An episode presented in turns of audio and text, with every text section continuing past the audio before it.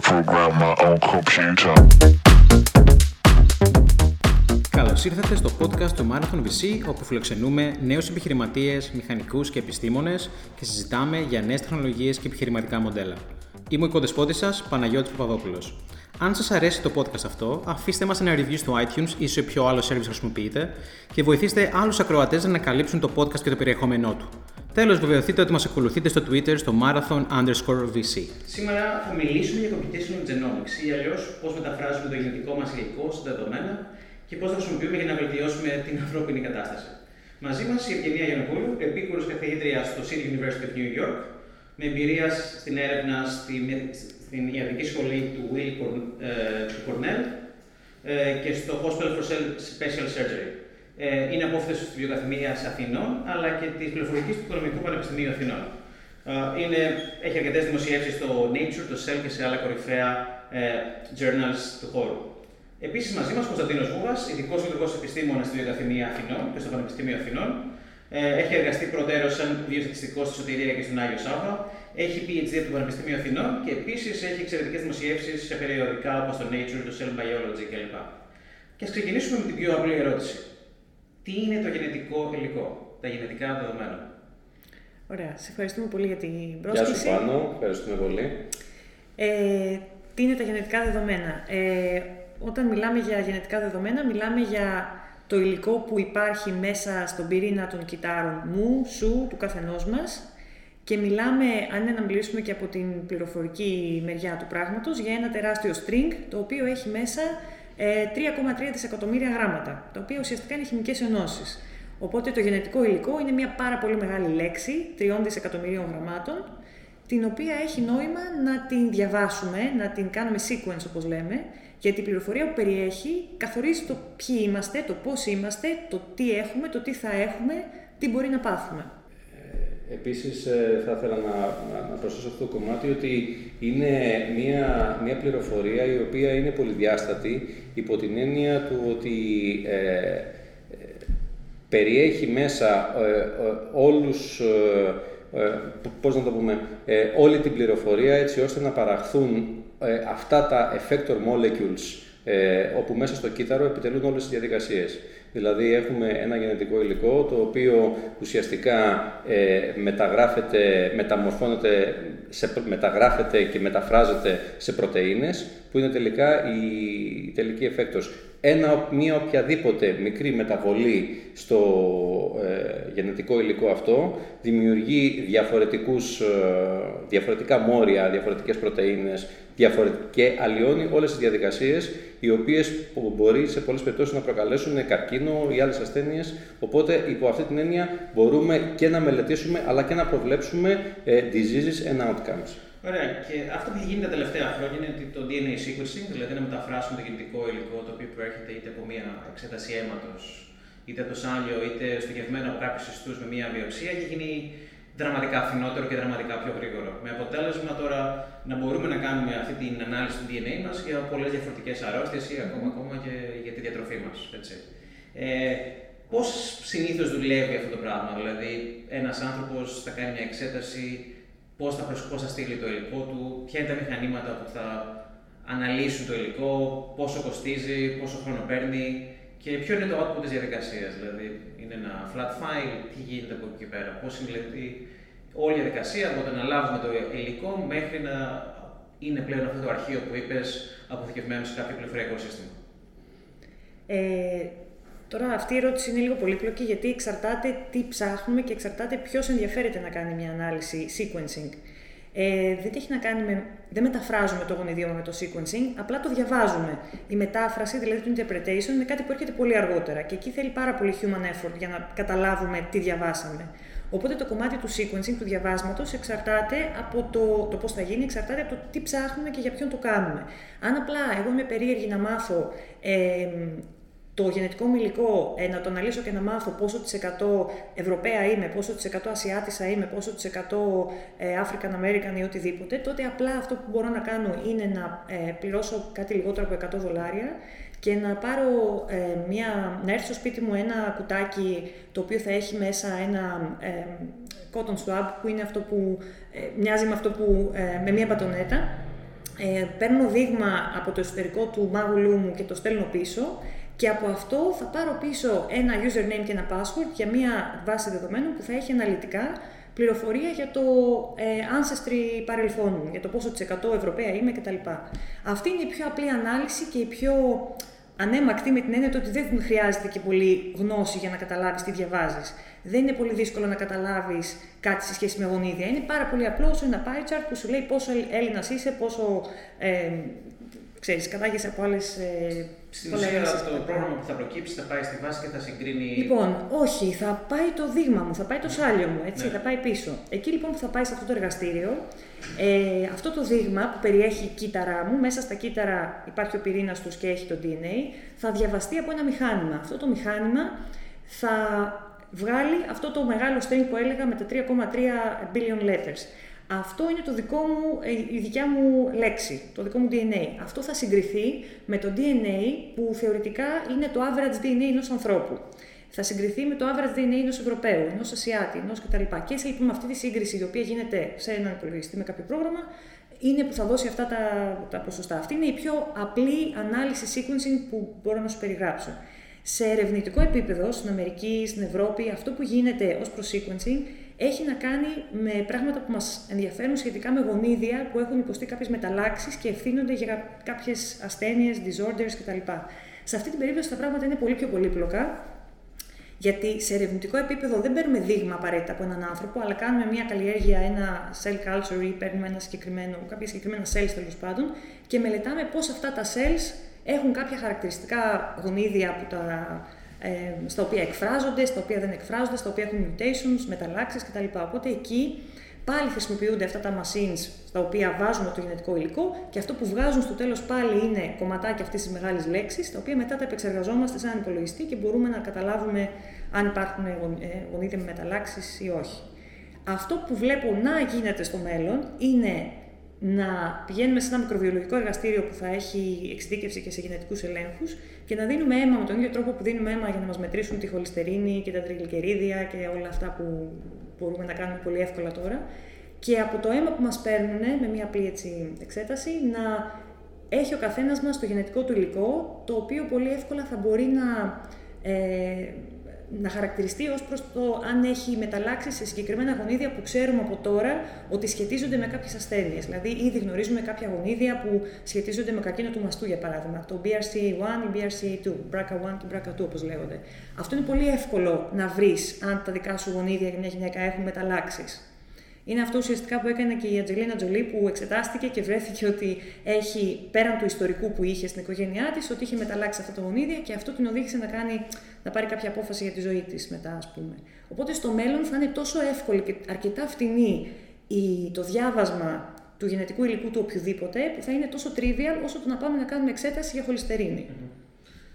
Κώστα, έχεις ασχοληθεί αρκετά με την έρευνα στον χώρο και έχεις πάει και στο επόμενο level του να έχεις αρκετά δεδομένα και να προσπαθείς να κάνεις συμφέρει κάποια αποτελέσματα στο γενικότερο πληθυσμό ή να δώσεις αυτό που λέμε precision medicine. Ε, θα ήθελα να μας περιγράψεις λίγο πώς είναι αυτό το infrastructure για να μπορούμε ε, ένας βιο, ένας βιολόγος να χρησιμοποιήσει τη γνώση του domain expertise κάποιου βιοπληροφορικού, ε, bioinformatician, ε, για να μπορέσει να κάνει την έρευνά του. Πώς είναι το process, πώς είναι το infrastructure από πλευράς πληροφορικών συστημάτων και αν θες μπορείς να μας δώσεις και δύο λόγια για το τι κάνεις εσύ στο lab. Θα, ουσιαστικά θέλω να μπω στη διαδικασία να, να, πά- να, να αναφέρουμε λίγο πιο πολύ, ε, να αναφέρουμε λίγο ε, περισσότερες τεχνικές λεπτομέρειες ε, όσον αφορά τη διαδικασία του, του sequencing, πώς ξεκινάμε από το δείγμα και πώς ουσιαστικά διαβάζεται αυτό το πράγμα και φτάνουμε να έχουμε την πληροφορία αυτή που πρέπει να ε, ε, αξιοποιήσουμε στο τέλος, διότι ε, α- α- αυτό, αυτό για να καταλάβουν και οι ακροατές μας ε, ουσιαστικά ε, σε τι ε, το, το, το infrastructure το οποίο απαιτείται. Και μετά ουσιαστικά θέλω να δώσω ένα glimpse, γιατί είναι πάρα πολύ μεγάλος ο, έτσι, το, το field, του ποια άλλα ακριβώς πράγματα επίσης χρειάζονται, ε, έτσι ώστε εμείς να μπορέσουμε ας πούμε, να δέσουμε ε, όλη την πληροφορία για να έχουμε insight ε, αυτό που ψάχνουμε. Ε, η, Η διαδικασία του, του Next Generation Sequencing κατ' ουσίαν έχει να κάνει ε, με το να πάρουμε αυτή την, αυτό το τεράστιο string που πολύ ωραία είπε η Ευγενία προηγουμένως και ουσιαστικά από αυτό με μια διαδικασία που λέγεται PCR, τώρα εντάξει δεν έχει ιδιαίτερη σημασία η διαδικασία αυτή, να δημιουργήσουμε μικρά sequences, μικροsequences, τα οποία μάλιστα να τα δημιουργήσουμε σε πάρα, πάρα πολλές κόπιες.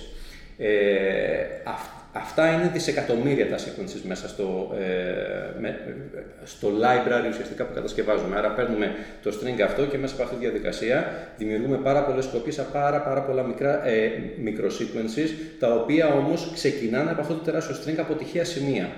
Οπότε κατ' ουσίαν μετά παίρνουμε αυτά τα πολλά microsequences και με ε, ουσιαστικά την ανοτεχνολογία που, που βρίσκεται πίσω από την, ε, που είναι αυτό μάλλον που αποκαλούμε Next Generation Sequencing, κάνουμε αυτή τη μικροαλληλούχηση, το microsequencing αυτών των αλληλουχιών.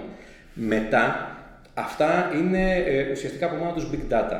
Είναι ε, gigabytes and gigabytes of information, τα οποία μετά χρειάζονται ε, αρκετά υψηλή ε, υπολογιστική ισχύ, έτσι ώστε να, να γίνουν align πάνω σε ένα συγκεκριμένο reference genome, όπως είπε η Ευγενία προηγουμένως. Άρα έχουμε ε, τα reference genomes, τα οποία έχουν βγει από το Human Genome Project κτλ. Και, και υπάρχουν διάφορες version, η version του Αφρικάνου, η version του Ευρωπαίου κτλ. Στις οποίες πάει και γίνεται align το κομμάτι, ε, όλα, όλα αυτά τα δισεκατομμύρια of, of microsequences. Και κατ' ουσίαν από εκεί κάνουμε reconstruct από αυτά τα alignment με τις επικαλύψεις, ε, κάνουμε reconstruct από bottom up το γονιδίωμα του ανθρώπου. Αυτό από μόνο του είναι μια πάρα πολύ βαριά υπολογιστική διαδικασία και... Να δείτε, υπολογιστικά από την άποψη του υπολογισμού είναι, ένα string, είναι κυρίως manipulation πάνω σε ένα string, έτσι. Ε, ναι, ωστόσο αυτό ε, είναι, το, το πολλαπλασιάζεις σε ε, over, over billions of times. Συν το γεγονός ότι πολλές φορές ε, σε αυτές και ευγενία διόρθωσε με αν κάνω και κάπου λάθος, πολλά ε, alignments ουσιαστικά κρύβουν και inconsistencies. Για παράδειγμα, σε κάποια microsequences μπορεί να έχουμε λάθος αλληλούχηση, οπότε ε, αυτά τα οποία εμείς ε, κάνουμε overlap για να κάνουμε reconstruct έχουν μέσα και το ε, θέμα του λάθους, το οποίο ε, εξειδικευμένοι αλγόριθμοι θα πρέπει να ρυθμίσουν, να διαχειριστούν, έτσι ώστε να μπορέσουμε να βγάλουμε το, το τελικό μας αποτέλεσμα. Αυτή η αλγόριθμοι αυτή είναι αποτέλεσμα κάποιων heuristics ή είναι machine learning? Ε, είναι ως επιτοπλίστων heuristics. Ναι. Αυτή τη στιγμή είναι ως επιτοπλίστων heuristics. Νομίζω ότι το machine learning είναι το επόμενο στάδιο. Ναι. Όσον αφορά τώρα το reconstruction, έχουμε τη δυνατότητα πέρα από το αυτό καθ' αυτό reconstruction να μπορούμε να μετράμε και το πόσα τέτοια κομματάκια ουσιαστικά ε, ε, βρήκαμε να αντιστοιχούν στο συγκεκριμένο σημείο και αυτό είναι και μία ένδειξη, μία ποσοτικοποίηση σε εισαγωγικά της πληροφορίας. Αυτή η ποσοτικοποίηση είναι κάτι πάρα πολύ σημαντικό για διάφορες ασθένειες. Είναι τα λεγόμενα copy number variations, όπου ε, σε ασθένειες όπως ο καρκίνος έχουμε το φαινόμενο πολλά κομμάτια του γενετικού υλικού να τα συναντάει κανείς σε περισσότερες κόπιες από αυτές που πρέπει και αυτό από μόνο του είναι ενδεικτικό και χαρακτηριστικό της νόσου και μάλιστα όπως θα πούμε και αργότερα μπορεί να μπει και σαν input σε machine learning ε, schemes. Ε, παράλληλα με το DNA, ε, ε, ουσιαστικά έχουμε, να κάνουμε μια, μια μικρή παρένθεση, ε, αν μακρηγορώ με κόβεται, έτσι, για να πάμε, για να πάμε ε, πιο κάτω, ε, από το Next Generation Sequencing δεν, μπορούμε να, δεν παίρνουμε μόνο την πληροφορία του DNA αυτού καθ' αυτού και τι γονίδια υπάρχουν και πώς έχουν αλλάξει τα γονίδια αυτά μέσα, αλλά μπορούμε επίσης να πάρουμε και πληροφορία του πόσο πολύ μεταγράφονται αυτά τα γονίδια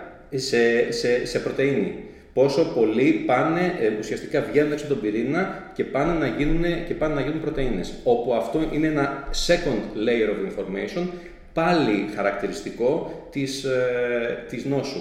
Όταν έχουμε Όλη αυτή την πληροφορία, την ποσοτική και την ποιοτική, κατ' ουσίαν μετά χρησιμοποιούμε το ευρύτερο framework το οποίο ε, ε, ονομάζεται Systems Biology, για το οποίο η Ευγενία φυσικά μπορεί να, να μας μιλήσει με, με μεγάλη λεπτομέρεια για να μας πει ωραία, ωραία πράγματα, ε, στο οποίο ε, είναι γνωστά, ε, και θα σου δώσω το λόγο Ευγενία, ε, ε, εν, εν, εν ολίγης, λέω ότι ουσιαστικά είναι γνωστές οι αλληλεπιδράσεις ανάμεσα στις πρωτενε και στα γονίδια ε, σε, σε δίκτυα με συγκεκριμένες λειτουργικότητες. Και από εκεί και πέρα, έχοντας εμείς την πληροφορία της ποσοτικής έκφρασης, ε, μπορούμε να, να βγάλουμε άκρη για το τι συμβαίνει σε ένα, ε, σε ένα σύστημα. Δεν ξέρω αν θέλεις να. Ε, κάτι που ήθελα να προσθέσω σε σχέση με αυτό που είπαμε πριν, ότι έχει νόημα να, όταν βάζουμε στη σειρά. Η ιδέα του sequencing είναι η εξής. Έχουμε ένα τεράστιο string και πρέπει να το διαβάσουμε. Ε, δεν μπορούμε. Είναι πρακτικά δύσκολο. Οπότε αυτό που κάνουμε είναι ότι ε, πάμε στο εργαστήριο και αυτό το string το κόβουμε σε μικρά κομματάκια και διαβάζουμε τα μικρά κομματάκια. Αυτό είναι πολύ πιο εύκολο. Σειριακά ή παράλληλα; Παράλληλα. Όμως το επόμενο βήμα είναι αυτά τα κομματάκια που μόλις τα διαβάσαμε να τα βάλουμε σε σειρά. Οπότε αυτό είναι το τελευταίο βήμα του alignment που ανέφερε πριν ο Κώστας. Οπότε σε αυτό το alignment πρέπει να είμαστε πάρα πολύ έξυπνοι και στον αλγόριθμο που χρησιμοποιούμε, γιατί κατά τη διάρκεια του διαβάσματος μπορεί να γίνει ένα τεχνικό λάθος. Και έτσι λοιπόν εκεί που κανονικά έπρεπε να διαβάσεις Α για δεν είναι, για τη συγκεκριμένη βάση, ας πούμε, ε, αυτό που διαβάζεις είναι ταφ που είναι η θυμήνη, ας πούμε. Οπότε αυτό που διάβασες σε σχέση με αυτό που έπρεπε να υπάρχει, σημαίνει ότι ήταν τεχνικό λάθος ή σημαίνει ότι υπάρχει μια μετάλλαξη, είναι ένα mutation; Για να απαντήσουμε αυτό και για να είμαστε σίγουροι αν έχει νόημα να προχωρήσουμε σε περαιτέρω μελέτη γιατί είναι ένα mutation που αξίζει να το δούμε ή απλά να το παρακάμψουμε γιατί είναι λάθος, πρέπει να κάνουμε αυτό που λέμε deep sequencing. Δηλαδή αυτή τη θέση, αυτό το position, να μην το δούμε μία φορά που μπορεί να διαβάσαμε TAF, να το δούμε 100 φορές αν γίνεται, για να δούμε αν το TAF εμφανίστηκε μία στις 100 ή αν εμφανίστηκε και τις 100 φορές.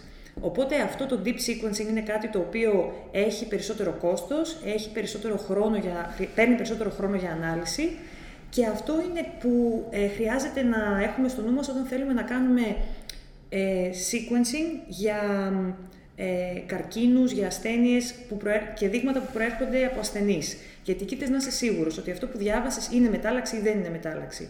Οπότε εκεί μπαίνουν στη μέση κάποια tools τα οποία μπορούν να διαχειριστούν σε γρήγορο χρόνο πολλά data για να δώσουν γρήγορα μία απάντηση στο γιατρό ή στον ασθενή, ανάλογα από πού ναι. προέρχεται η ερώτηση. Ευγενία, ποιο είναι το state of the art στην εργαλειοθήκη του bioinformatician στην εποχή μας. Ε, δηλαδή, συνήθω ναι. ξυπνά, mm-hmm. πα στο γραφείο, ανοίξει τον υπολογιστή σου, κάπου ίσω σε ένα τοπικό υπολογιστή, σε ένα χαρτί κλάστερ υπάρχουν πολλά γενικά υλικά. Mm-hmm. Πώ συνήθω θα, θα αλληλεπιδράσει μαζί του, Υπάρχει κάποιο high level πρόγραμμα, θα γράψεις κώδικα, Συνήθως, ποιες βιβλιοθήκες είναι αυτές, σε ποια γλώσσα, τι είναι available ε, Χρησιμοποιείται πάρα πολύ, όπως καταλαβαίνουμε, bioinformatics σημαίνει Unix οπότε, ή Linux, δηλαδή μιλάμε για προγράμματα που δεν τρέχουν σε Windows υπολογιστές. Ε, Συνήθως υπάρχουν custom scripts τα οποία τα φτιάχνουν οι εκάστοτε ομάδες που δουλεύουν στα ερευνητικά εργαστήρια και αναλύουν αυτά τα δεδομένα. Υπάρχουν και κάποιες βιβλιοθήκες ή κάποια online tools που είναι διαθέσιμα για πολύ κόσμο. Υπάρχει, ας πούμε, το Galaxy Bioinformatics Platform που έχει πάρα πολλά εργαλεία μέσα για κάποιον ο οποίος είναι ίσως νέος στη βιοπληροφορική ή θέλει να κάνει μια μικρή αναλυσούλα, να δει πώς γίνονται μερικά πράγματα. Το JDK, σωστό. Το GTK και κάποια εργαλεία που είναι πιο specific για να κάνουν ανάλυση μεταλλάξεων ε, είναι πιο βαριά εργαλεία, είναι command line και για να τα τρέξεις χρειάζεται να τα έχεις εγκαταστήσει σε κάποιο cluster, σε κάποιο cloud κτλ. Οπότε αυτό που κάνεις όμως το GTK είναι ένα κομμάτι του pipeline.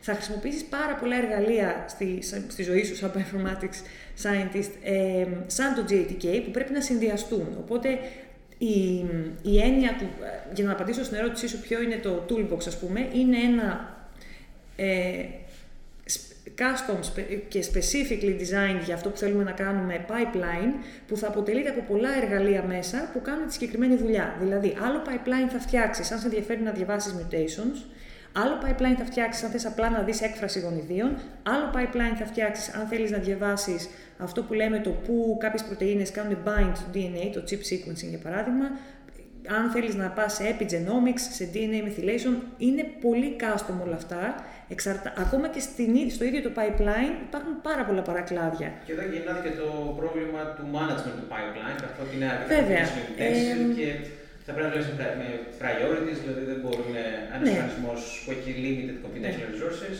και έχει 10, 20, 30 ερευνητές να μπορούν όλοι να έχουν access to computation, στο storage. Εκεί παίζει κάποιο cluster που κάνει submit jobs και τα jobs μπαίνουν σε κάποιο priority και, και συνήθως τρέχουν γρήγορα. Δηλαδή το μεγαλύτερο, ε, το bottleneck είναι στο alignment που παίρνει ώρα κανονικά. Βέβαια υπάρχουν κάποια aligners πλέον που είναι πάρα πολύ γρήγοροι, σε μισή ώρα μπορείς να έχεις αποτελέσματα.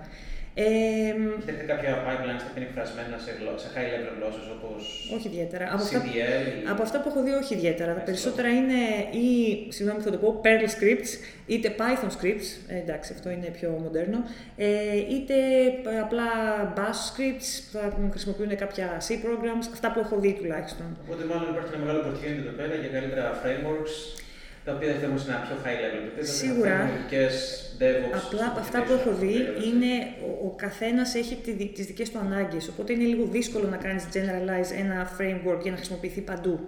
Ναι. Αυτή είναι η προσωπική μου εμπειρία. Έχω, αλλά... δει, ε, έχω δει και για, για, για να συμπληρώσω και στις γλώσσες που λέγαμε προηγουμένως, ε, ε, η R έχει αρχίσει και Yeah. κάνει ένα, ένα αργό entry στο, στο sequencing κομμάτι. Είναι, R είναι μια γλώσσα για στατιστικό προγραμματισμό πούμε, είναι ε, σαν να λέμε MATLAB αλλά open source. Source, free, με ναι. πολλά libraries για biology, για informatics. Χρησιμοποιείται πάρα πολύ η R. Δηλαδή, εμείς τώρα πρόσφατα ε, στο CUNY πήραμε ένα grant για training φοιτητών σε big data για biomedical informatics ανάλυση. Οπότε, το training που θα παρέχουμε στους undergraduate students θα είναι R, Python SQL και πριν από όλα αυτά Unix φυσικά, γιατί πρέπει να ξέρουν όλα αυτά πριν από... Και μετά θα μπούμε σε πιο εξειδικευμένα εργαλεία ανάλογα με το τι biomedical question θέλουμε να κάνουμε address. Κώστα, εσύ ασχολείσαι αρκετά με αυτά τα εξειδικευμένα εργαλεία που η Τζέννη μόλις περιέγραψε. Να μας πεις δύο λόγια παραπάνω, ποιο είναι το ερευνητικό σου αντικείμενο αυτή την περίοδο και πώς υλοποιείς αλγοριθμικά την έρευνά σου. Ε, ουσιαστικά ε, το, το αντικείμενο αυτή τη στιγμή της, ε, της έρευνάς μου είναι το, η, η εφαρμογή της τεχνητής νοημοσύνης ε, σε, στην ογκολογία. Ε, πιο συγκεκριμένα ε, το, ένα, ένα, ένα concept της εξατομικευμένης ιατρικής ε, το, από το βάση του οποίου θέλουμε να μπορούμε βάσει του γενομικού προφίλ των ασθενών ε, να προβλέπουμε την ανταπόκριση που θα έχουν στα διάφορα φάρμακα ε, και υπό αυτή την έννοια χρησιμοποιώ data, ε, τα data που περιγράψαμε προηγουμένως, τα οποία είναι η κατάσταση, α- αυτή η πληροφορία που παίρνουμε ε, από, το, από το Next Generation Sequencing όσον αφορά το mutation status και το copy number variation των, ε, του γενετικού υλικού, καθώς και τα επίπεδα έκφρασης των γονιδίων μέσα στο κύτταρο. Ε, ουσιαστικά, ε, το κομμάτι της πρόβλεψης ίσον artificial intelligence ε, και τον τελευταίο καιρό αυτό το οποίο ουσιαστικά μ, προχωράει πάρα πολύ και δείχνει ότι κάνει outperform όλα τα υπόλοιπα είναι το deep learning, για το οποίο πολλούς λόγους κιόλας γίνεται, ε, το οποίο κατ' ουσίαν δεν είναι τίποτα άλλο παρά πολυεπίπεδα νευρονικά δίκτυα μετά από την, ε, έτσι, το breakthrough που έγινε πριν, πριν 10 χρόνια που μπόρεσαν ουσιαστικά τα ε, νευρονικά δίκτυα να γίνουν efficient σε, σε πολλαπλά επίπεδα και την αύξηση της υπολογιστικής ισχύως που, απαιτούνται, που, που απαιτείται μάλλον για να τρέξουμε κάτι τέτοια, πλέον είναι το εργαλείο της ε, επιλογής μας. Ε, οπότε, ε, ε, έχοντας αυτή την εργαλειοθήκη λοιπόν, ε, αυτό που κάνουμε είναι ότι χρησιμοποιούμε μεγάλες βάσεις δεδομένων οι οποίες ε, βρίσκονται publicly available όπως, ε, κάποιες, ε, όπως η Genomics of Drug Sensitivity in Cancer που είναι μια μεγάλη βάση δεδομένων για, φάρμα, για ε, pharmacogenomics ε, που βρίσκεται στο Sanger Institute και με τη χρήση αυτών των εργαλείων ε, ε, προσπαθούμε να καταφέρουμε να προβλέψουμε το response των ασθενών σε, ένα συγκεκριμένο, σε μια συγκεκριμένη κοιμειοθεραπεία. Σε, σε αυτή την περίπτωση δεν είναι το, υλ- το γενετικό υλικό η μόνη είσοδος σε ένα τέτοιο πρόγραμμα. Έτσι. Προφανώς πρέπει να γνωρίζουμε ίσως ελαφρώ υποθέτω κάποια δημογραφικά στοιχεία ή Ναι, το αν και φάρμακο που έχουμε- χορηγήθηκε, τη δραστική Παραδείγματος. ουσία. Το φάρμακο που χορηγεί, η, η- η δραστική ουσία κατ' ουσίαν είναι το αντικείμενο της εκπαίδευσης ε, του, του Machine Learning Framework. Όσον αφορά τα δημογραφικά στοιχεία, έχουμε δει ότι μικρό ρόλο παίζουν ε, όσον αφορά το responsiveness του ανθρώπου στο φάρμακο. Αυτό το οποίο φαίνεται να έχει πάρα πολύ μεγάλο ρόλο είναι φυσικά οι μεταλλάξεις ε, που μεταφέρει ο ασθενής ε, και το επίπεδο των γονιδίων το οποίο βρίσκεται μέσα στο, στο κύτταρο. Το πόσο πολύ δηλαδή εκφράζονται τα γονίδια πάνε να γίνουν πρωτεΐνες για να επιτελέσουν τελικά να ενταχθούν σε αυτά τα οποία λέγαμε τα δίκτυα του System Biology, τα οποία λέγαμε προηγουμένως. Να προσθέσω κάτι ακόμα όσον αφορά τα, τα υπολογιστικά frameworks που χρησιμοποιούνται για αυτή τη διαδικασία είναι ως επιτοπλίστων R και Python, έτσι, και φυσικά frameworks όπως το TensorFlow της ε, Google, μέσα από το οποίο ε, υλοποιούνται και άλλα βέβαια, όπως το MXNet, το Café κτλ., ε, μέσα από τα οποία υλοποιούνται implementations των ε, νευρονικών δικτύων. Ε, και επίσης, αυτό καθ' αυτό το κομμάτι αποτελεί και ένα ιδιαίτερο και δεύτερο challenge όσον αφορά τα, τα computational resources. Δηλαδή είναι εξαιρετικά ακριβές διαδικασίες υπολογιστικά για τις οποίες απαιτούνται clusters και ειδικά τα, τα, τα οποία είναι σεταρισμένα με ειδικό τρόπο, έχουν ειδικό hardware, δηλαδή GPUs, ε, Nvidia κτλ.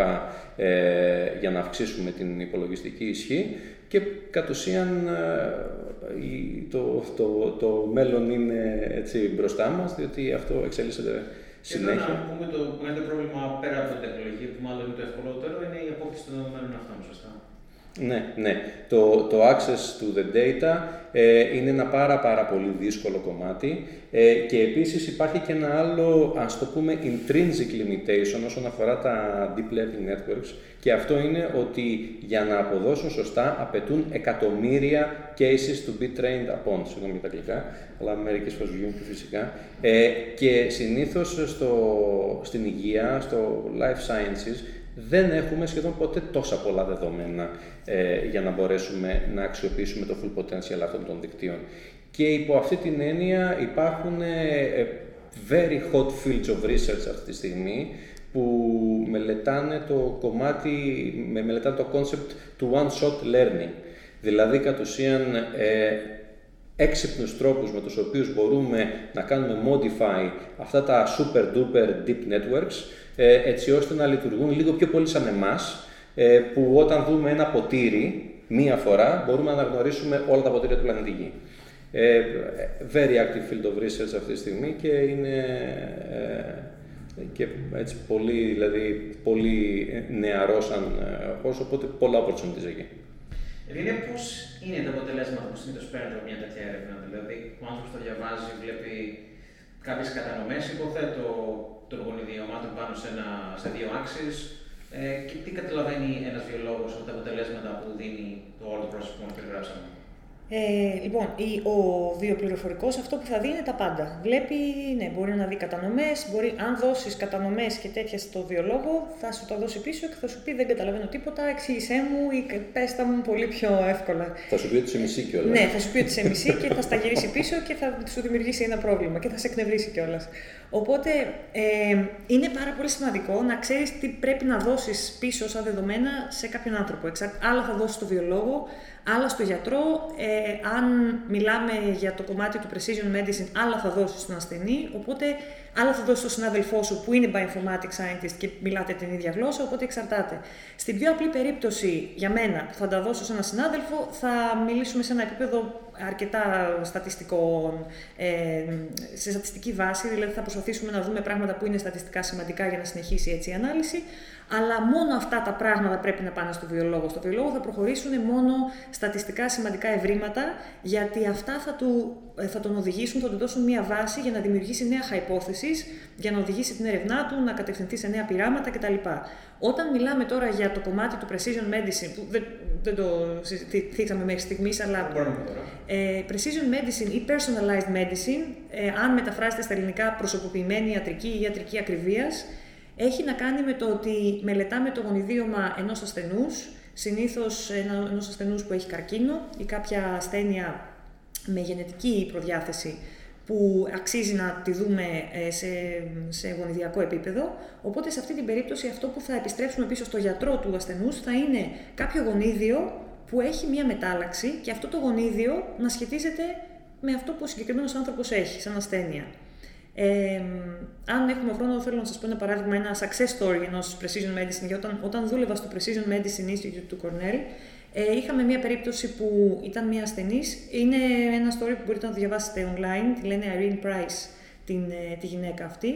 Ε, ήταν μια γυναίκα στα 70 της που έπαθε καρκίνο του, της ουροδόχου κίστης Ε, κάναν κάποιες ε, θεραπείες και για κάποιο διάστημα έγινε καλά και όλα μια χαρά. Μετά από λίγο καιρό, ωστόσο, ε, ο καρκίνος έγινε μεταστατικός και στη δεύτερη φορά λοιπόν που είχε καρκίνο αυτή η γυναίκα, κάναν ό,τι μπορούσαν οι γιατροί της, ε, της δώσαν ό,τι chemo drugs και cocktails μπορούσαν να της δώσουν και δεν δούλευε τίποτα. Οπότε σε αυτή την περίπτωση αυτό που έπρεπε να γίνει είναι να αφαιρεθεί η οδοχοσκίστη, να γίνουν μεγάλες ε, τέλος πάντων εκεί αλλαγές στο σώμα της και έπρεπε να πάρθουν κάποιες αποφάσεις πάρα πολύ βασικές. Ε, οπότε αυτό που πρότειναν οι γιατροί είναι ε, ας κοιτάξουμε το DNA σου, να δούμε τι μας λέει και αν είμαστε τυχεροί όλοι μπορούμε να κάνουμε κάτι για αυτό που μας λέει το DNA, αν μπορεί να μας οδηγήσει κάπου.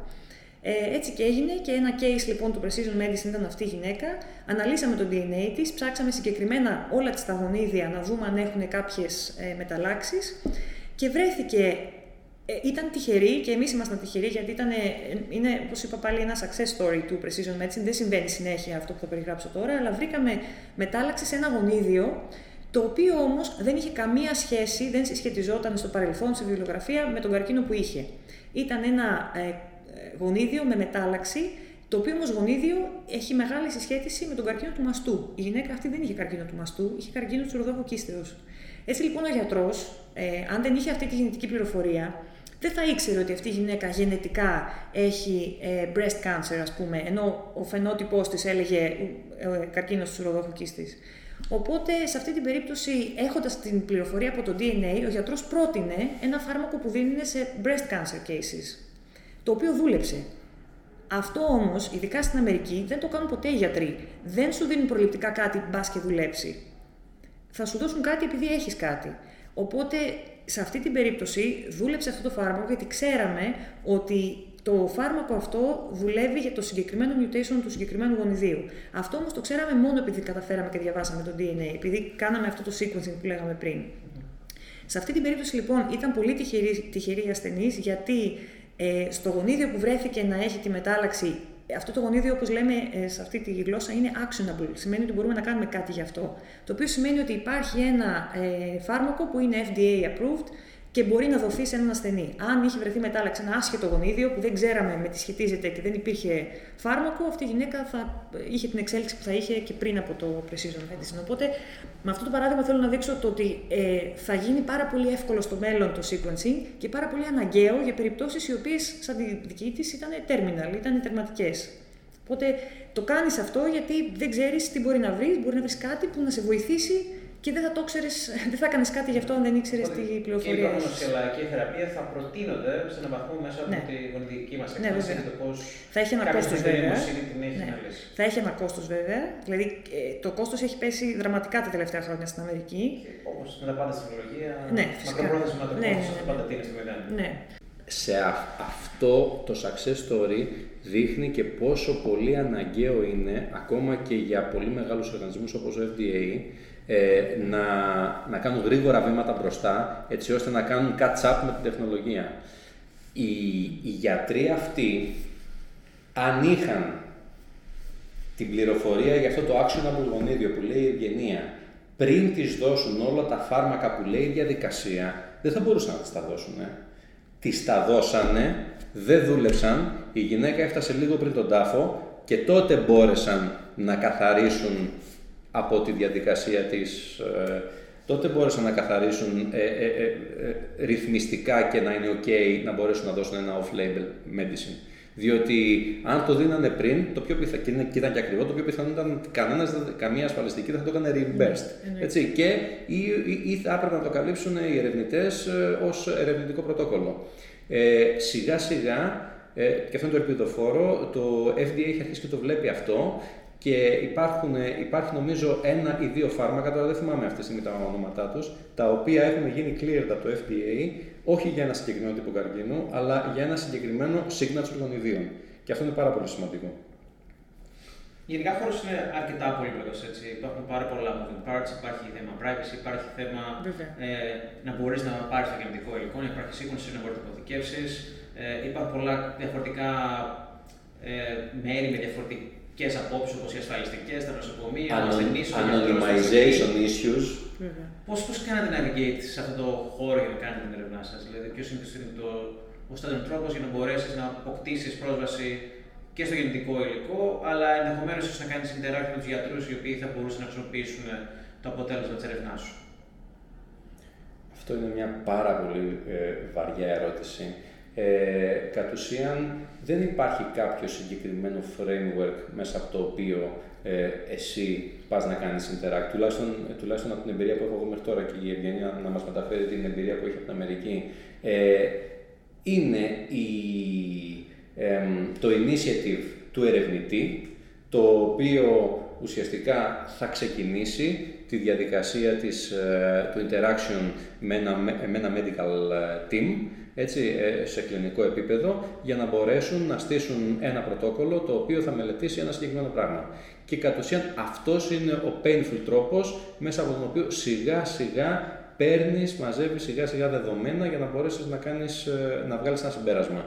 Ε, taking ουσιαστικά ε, years of research, έτσι, για να κάνεις ε, confirm και reconfirm αυτά τα οποία βλέπεις ε, και κατ' ουσίαν, ναι, αυτό, αυτό είναι το, το κομμάτι, δηλαδή είναι, είναι η διαδικασία της, του moving forward είναι research, a research driven initiative. Δεν ξέρω αν γίνει μια... Ε, κοίτα, για να απαντήσω αυτή την ερώτηση νομίζω ότι δεν πρέπει να το βλέπουμε ότι ένας κούκος φέρνει την άνοιξη, δηλαδή γίνονται κάποιες προσπάθειες από ερευνητικά ιδρύματα να κάνουν κάτι τέτοιο. Δεν είναι ότι ένας ερευνητής θα ενδιαφερθεί να μαζέψει ασθενείς να κάνει αυτό. Είναι τουλάχιστον έξω από τη δική μου εμπειρία, είναι κάτι πολύ οργανωμένο. Δηλαδή, είναι κάτι που θα πρέπει να περάσει πάρα πολλά, να έχει approved πάρα πολλά πρωτόκολλα για να μπορέσει να το τρέξει στα εργαστήριά του. Ακόμα και τα consent forms που δίνεις, ε, δεν ξέρω πώς μεταφράζεται. Η, η συνένεση των ασθενών. Η συνένεση των ασθενών έχει πάρα πολλά επίπεδα. Ο ασθενής μπορεί να συνενέσει να του πάρει γενετικό υλικό, αλλά να μην μάθει ποτέ ο ίδιος τα αποτελέσματα. Ε, μία άλλη συνένεση έχει να κάνει με το ότι θα δώσει ο ασθενής ε, υλικό, αλλά θέλει μόνο ο γιατρός του να, δω, να δει τα αποτελέσματα και όχι να πάει σε ερευνητικό επίπεδο. Οπότε είναι πάρα πολλά τα πράγματα που πρέπει να οργανωθούν για να δουλέψει κάτι τέτοιο, στο οποίο θα έχεις πρόσβαση σε ασθενείς, πρόσβαση στο DNA τους, πρόσβαση στα αποτελέσματα, θα μπορέσεις να τα συνδέσεις με databases που έχουν drugs, ε, θα μπορέσεις να τα συσχετίσεις με FDA approved drugs, θα μπορέσεις να βάλεις στο κόλπο ε, γιατρούς οι οποίοι δουλεύουν σε νοσοκομεία και μπορούν να οδηγήσουν τη θεραπεία ας πούμε, μετά με βάση αυτή την πληροφορία. Είναι ένα πολύ μεγάλο σύστημα που θέλει πάρα πολύ οργάνωση. Δεν μπορεί ένας ερευνητής μόνο να, ε, να, να κάνει κάτι. Αλλά η ουσία είναι αυτή που είπε ο Κώστας, ότι ε, είναι research driven και είναι και το need πλέον. Δηλαδή καταλαβαίνουμε ότι η ανάγκη γι' αυτό έχουμε την τεχνολογία, έχουμε τα μέσα, μπορεί να πρέπει να κάνουμε τους αλγορίθμους πιο γρήγορους και την τεχνολογία λίγο πιο γρήγορη κτλ. Αλλά γίνεται. Οπότε αυτό που πρέπει να κάνουμε είναι να καταλάβουμε ότι εκεί πάει στο μέλλον και μακάρι να γίνει και στην Ελλάδα αυτό σύντομα και να δημιουργήσουμε τους, ε, τους όχι θεσμούς, αλλά το, τον τρόπο και τους, ε, την οργάνωση για να γίνει κάτι που φέρνει σε επαφή πολύ διαφορετικό κόσμο. Γιατρούς, βιολόγους, μοριακούς βιολόγους, γίνονται, γίνονται, προσ, γίνονται προσπάθειες ε, και από το Ίδρυμα Ιδροβιολογικών Ερευνών, σαν κόμβος ουσιαστικά και από την Ιατρική του Πανεπιστημίου Αθηνών. Ε, έχουν ξεκινήσει κάποια τέτοια initiatives. Ε, Απλά δυστυχώς εδώ στην χώρα μας λειτουργούν τα πράγματα λίγο πιο δύσκολα και λίγο πιο αργά. Ναι. Ενώ στην Αμερική, για παράδειγμα, έχουν ξεκινήσει όλους μεγάλα initiatives. Ε, Precision Medicine Initiative λέγεται αυτό το μεγάλο, το Cancer ναι. Moonshot που λέτε ναι, ναι ουσιαστικά, ναι, όπου κατ' ουσίαν ε, θέλουν να μαζέψουν ε, πραγματικά πολλά δεδομένα ασθενών για να βγουν συγκεκριμένα ευρήματα τα οποία πολύ πολύ γρήγορα θα έρθουν στην κλινική. Αυτή τη στιγμή ένα έβριμα να φτάσεις στον άρρωστο τελικά παίρνει περίπου 10 χρόνια. Ε, θα νομίζω ότι θα πρέπει αυτό από άποψη regulation και από άποψη μηχανισμών ας πούμε, να μειωθεί για να μπορεί το benefit to the patient να είναι πολύ πιο άμεσο. Οπότε εδώ και γίνονται άπειρες ευκαιρίες και για startups, έτσι, καθώς σύμφωνα με πολλές προβλέψεις, η αγορά των ιατρικών δεδομένων θα είναι η μεγαλύτερη αγορά δεδομένων στον κόσμο και από άποψη όγκου, συχνότητας αλλά και αξίας. Έχουμε πολλά challenges τα οποία έχουν να κάνουν με την, με την ίδια απόκτηση των δεδομένων. Βέβαια, υπάρχουν τώρα οι μεγάλοι players όπω η Illumina, αλλά προφανώς θα υπάρχουν και άπειρα upstarts τα οποία θα κάνουν ακόμα φθηνότερο, ακόμα πιο μικρό, ακόμα πιο personalized, πιο distributed.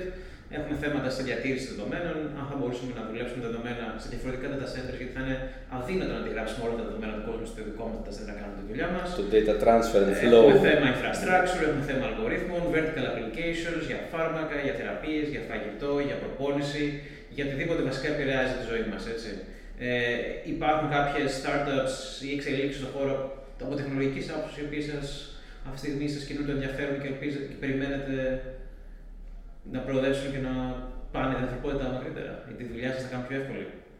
Ε, ε υπάρχουν ε, ε, σπουδαίες προσπάθειες, όπως ε, για παράδειγμα η Elixir ονομάζεται, της Illumina ε, Google και Illumina ε, spin-off όπου ουσιαστικά ε, έρχονται να υλοποιήσουν αυτό το, το φοβερό τεστ για, για έγκαιρη διάγνωση του καρκίνου μέσα από μικρο, micro DNA ή micro RNA μέσα στο αίμα από Next Generation Sequencing. Ε, τέτοιες προσπάθειες είναι βέβαια από μεγάλους players, εντάξει δεν μπορεί να θεωρηθεί αυτό startup, ε, αλλά είναι κάτι το οποίο ε, μας δείχνει το δρόμο ε, μπροστά, πώς θα πρέπει ουσιαστικά, προς τα, που, προς τα που πάει το πράγμα και το πώς θα είναι τα πράγματα στο μέλλον. Ε, υπάρχουν ε, βέβαια δυνατότητες ας πούμε και για μικρότερου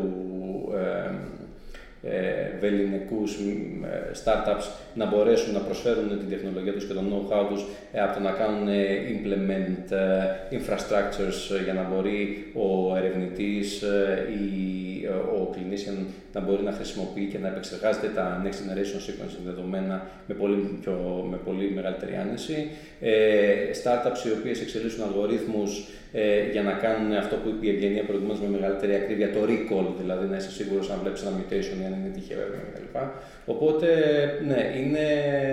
Ε, το, το, το έδαφος είναι εκεί και απλά πρέπει το initiative να, να ανθίσει και να προχωρήσεις. Υπάρχει και μια τεχνολογία η οποία δεν ξέρω πόσο σχετίζεται με startups, αλλά είναι πάρα πολύ πρόσφατη, το CRISPR, το οποίο είναι πραγματικά the next big thing, γιατί παρότι ανακαλύφθηκε νομίζω το 2013, τον τελευταίο καιρό έχει πάρει πάρα πολύ. Ε, έχει, έχει πέσει πολύ φως πάνω του, γιατί είναι μια τεχνολογία που εκμεταλλεύεται ένα ήδη υπάρχον σύστημα στα βακτήρια, στα βακτήρια και το οποίο δίνει τη δυνατότητα να κάνεις πάρα πολύ στοχευμένη θεραπεία. Δηλαδή μπορείς πάρα πολύ στοχευμένα να πας σε ένα γονίδιο που ξέρεις ότι δεν το θες εκεί ή δημιουργεί πρόβλημα ή έχει μια μετάλλαξη και μπορείς να το ε, εξουδετερώσεις. Οπότε ε, αυτή είναι μια πάρα πολύ απλή σαν ιδέα ε, τεχνική και φαντάζομαι ότι γύρω από αυτό θα δημιουργηθούν πάρα, πολλά πάλι, ε, πάρα πολλές ευκαιρίες για να τις εκμεταλλευτεί κάποια εταιρεία και να γίνει πιο ε, biotech περισσότερο, biotechnology εταιρεία. Αυτό που μου αρέσει πολύ με το CRISPR,